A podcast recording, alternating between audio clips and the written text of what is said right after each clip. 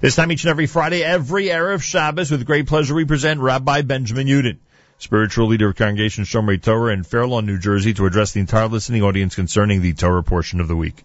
Good morning, Rabbi Yudin. Good morning, Nachum. Good Erev Shabbos, everybody. Tomorrow we have the privilege of reading Parshas Balak. Parshas Balak, while it does not contain any of the 613 mitzvos of the Torah, in its 104 verses, it does contain many important hashkafic, philosophic ideas that have maintained and sustained the Jewish people till this very day. Very interesting that these principles have been charged to us through Bilam. And our rabbis tell us, as we know, Lokam Yisrael od kimoshe. There was in Israel no other prophet with as great or with the potential of Moshe.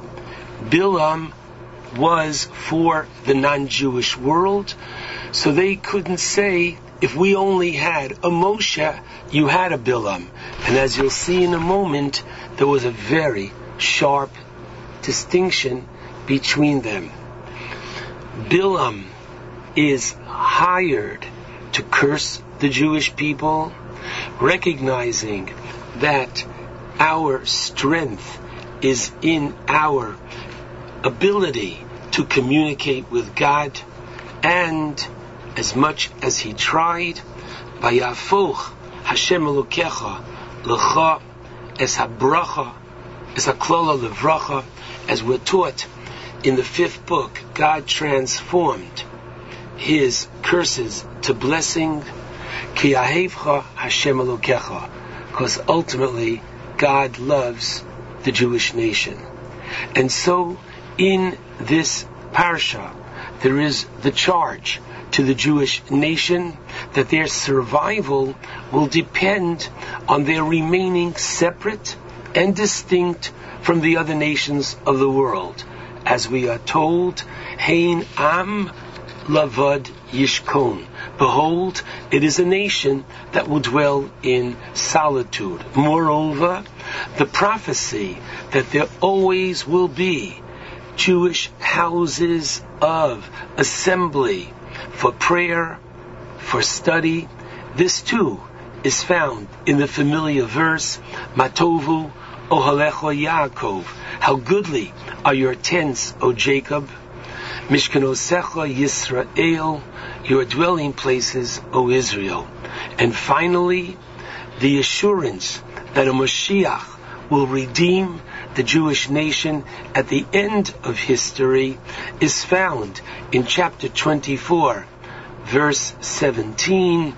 Dorach Kochav Miyaakov, a star has issued from Jacob, and a scepter bearer has risen from Israel. And the Rambam in his Hilchos Melachim, chapter 11, verse uh, paragraph 1, notes that whoever denies the concept of Moshiach is denying the prophecy of Moshe Rabbeinu.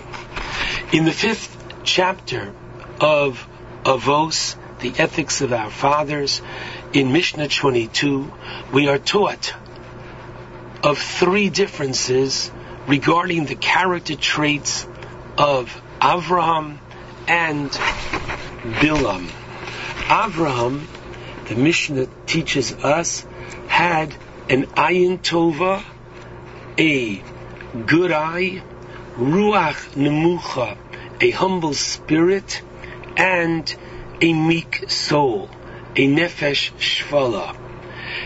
Bilam, on the other hand, had an ayin ra'ah, an evil eye, ruach gevoha, an arrogant spirit, and a nefesh rachava, a greedy soul. Now the good eye is usually understood as one who is not jealous of the next one's success. Usually understood in a materialistic form.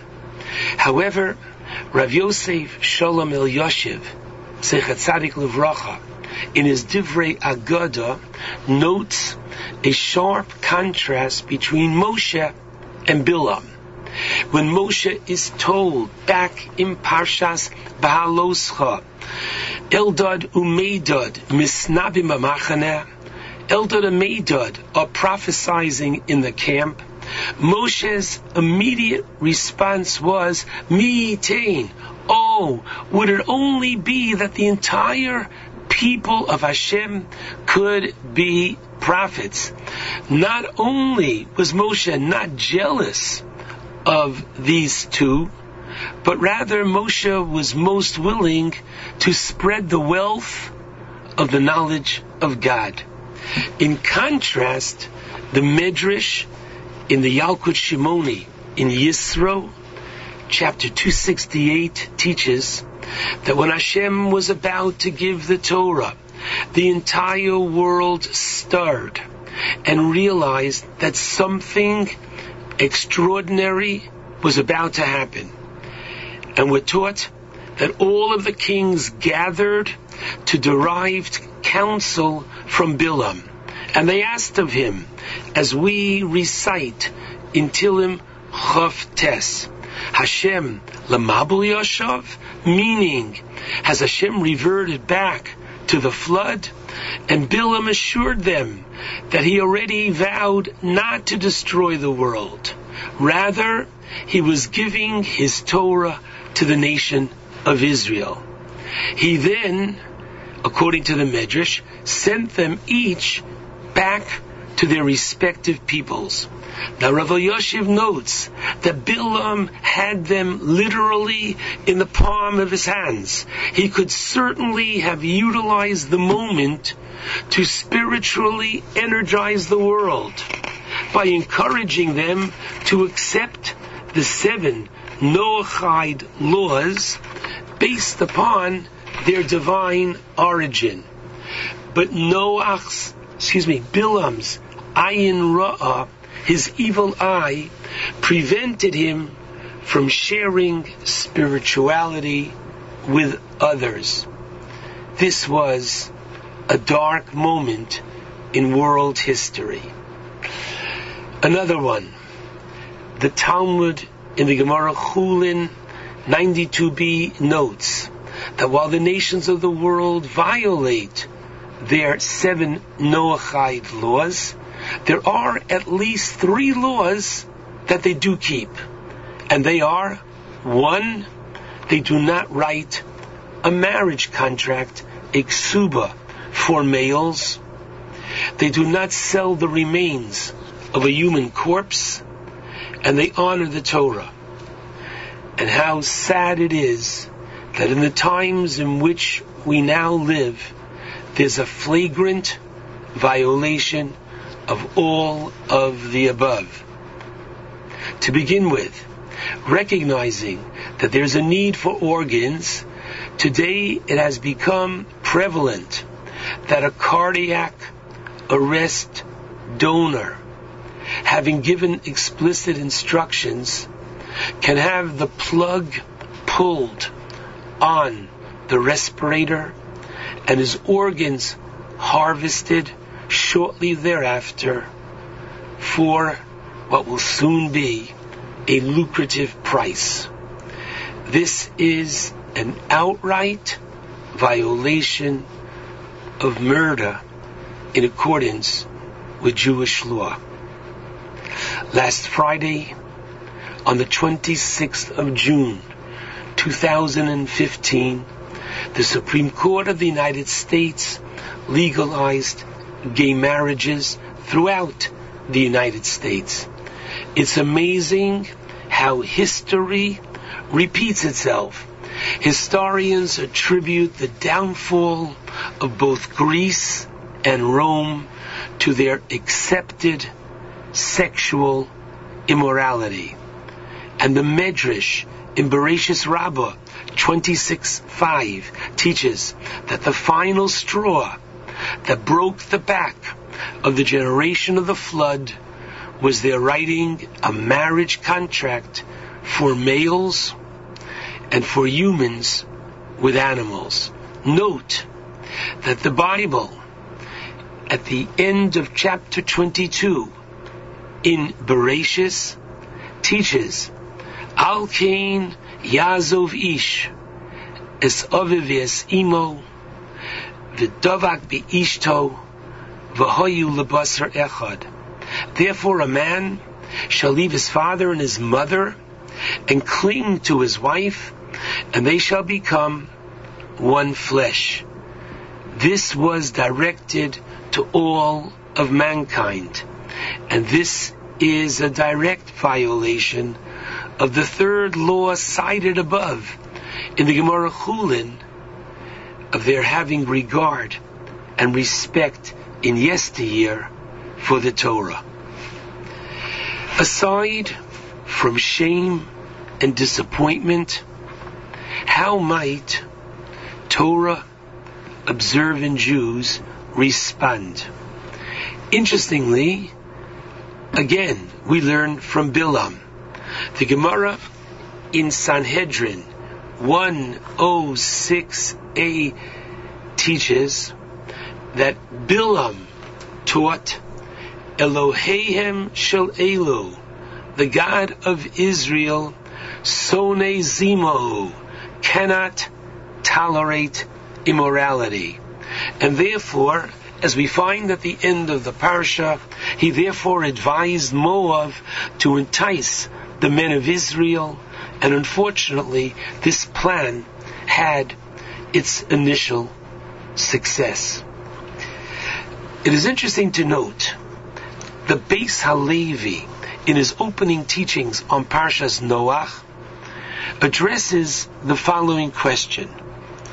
The Torah states that all of civilization was to be destroyed as kihishchis kol basar is darko ala oretz. Literally, all flesh had corrupted its ways upon the earth.